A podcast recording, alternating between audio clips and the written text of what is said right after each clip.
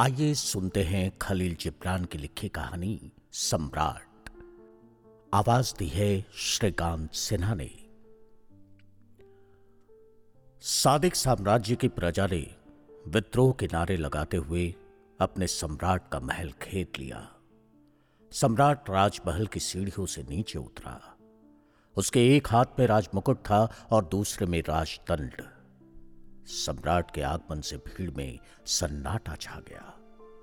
वो सबके सामने खड़े होकर बोला, मित्रों, जब हमारे बीच राजा प्रजा का संबंध समाप्त तो हो गया है, लो, ये राज मुकुट और राजदंड हाजिर है।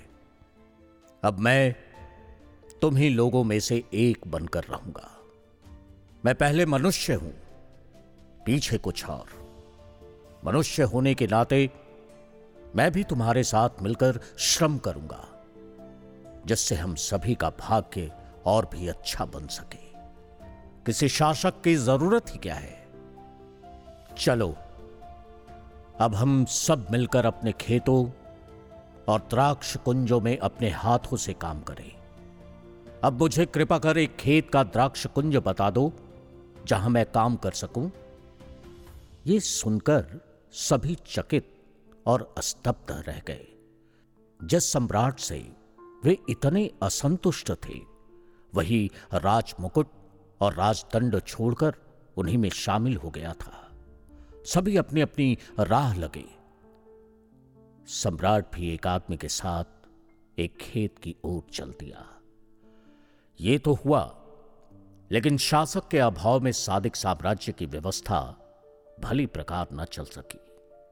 असंतोष के बादल फिर मंडराने लगे। लोगों ने गली गली पुकारना शुरू किया। शासन के बिना काम नहीं चल सकता और उसके लिए हमें शासक चाहिए ही। तब बूढ़े और जवान सभी एक स्वर से बोल उठे। हम अपने सम्राट को गद्दी पर फिर आसीन करेंगे। अब सब मिलकर सम्राट के पास पहुँचे। जो एक खेत में काम कर रहा था। लोग उसे वापस लाए। दोबारा उसे सिंहासन पर बैठाया गया। फिर उसके शीश पर राज मुकुट पहनाया गया और उसके हाथ में राज दंड दिया गया। लोगों ने कहा, क्षमता और न्याय के साथ आप हम सब पर शासन कीजिए। सम्राट ने कहा, हाँ, मैं पूरी क्षमता से शासन करूँगा और आकाश और पृथ्वी के देवताओं से मेरी प्रार्थना है कि वे मुझे न्यायपूर्वक शासन करने की योग्यता प्रदान करें। इसके बाद उसके सामने कुछ स्त्री, पुरुष, एक जागीरदार के दुर्व्यवहार की शिकायत लेकर आ पहुँचे। वो उन्हें कृतदास से अधिक नहीं समझता था।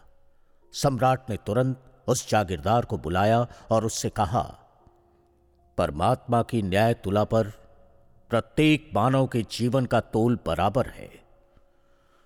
तुम अपने खेतों और द्राक्ष कुंजों में काम करने वाले लोगों के जीवन का कुछ भी मोल नहीं समझते।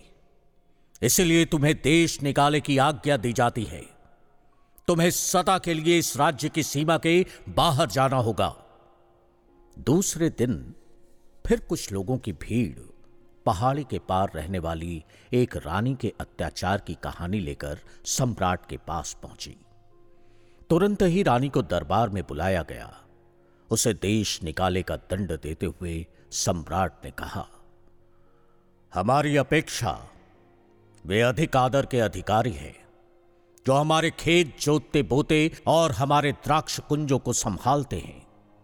सचमुच, वे महान हैं, क्योंकि हम उन्हीं की तैयार की हुई रोटियाँ खाते हैं और उन्हीं की तैयार की हुई मदिरा पीते हैं। तुम इस तथ्य को नहीं समझती? इस राज्य से निकल जाओ। तब कुछ और भी स्त्री पुरुष आए और बोले कि पादरी ने गिरजाघर बनवाने के लिए उन्हें पत्थर ढोने और गढ़ने के लिए मजबूर किया और मजदूरी के नाम पर अंगूठा दिखा दिया। यद्यपि ये सबको विदित था कि सोने चांदी से उसकी तिजोरी भरी हुई थी और उन बेचारों के भूख से पेट और पीठ एक हो रहे थे। इस पर सम्राट ने पादरी को भी बुला भेजा। जब वो उपस्थित हुआ तो सम्राट ने कहा, तुमने जिस क्रॉस को अपने हृदय के समीप धारण कर रखा है, वह है जीवन को जीवन देने का प्रतीक। लेकिन इसके विपरीत तुमने जीवन से जीवन का अपहरण किया और बदले में दिया कुछ भी नहीं।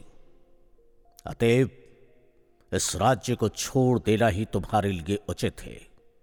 मेरी आज्ञा है, फिर कभी यहाँ वापस ना आना। इस प्रकार पूर्णिमा तक प्रतिदिन स्त्री पुरुष आ आकर सम्राट के सामने अपना दुखड़ा रोते रहे और एक पखवारे तक प्रतिदिन किसी न किसी अन्याय को देश निकाले का दंड दिया जाता रहा। साधिकवासी आश्चर्यचकित हो गए और मन में बड़े ही प्रसन्न रहने लगे।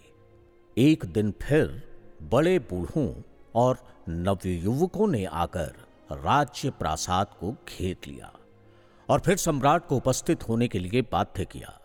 सम्राट पुनः एक हाथ में राज मुकुट और दूसरे हाथ में राजदंड लेकर आया। उसने उनसे पूछा अब तुम मुझसे और क्या चाहते हो? जो जो वस्तुएँ तुम्ही लोगों ने मुझे दी थीं, वही अब फिर तुम्हें वापस सौंपने मैं आ गया हूँ। लेकिन लोग चिल्ला उठे नहीं नहीं आप तो न्यायपरायण सम्राट हैं। आपने जहरीले सांपों से इस राज्य को मुक्त कर दिया है। खुंखार भेड़ियों का नाम मिटा दिया है। आज तो हम आपके प्रति अपनी कृतज्ञता प्रकट करने के उद्देश्य से आए हैं।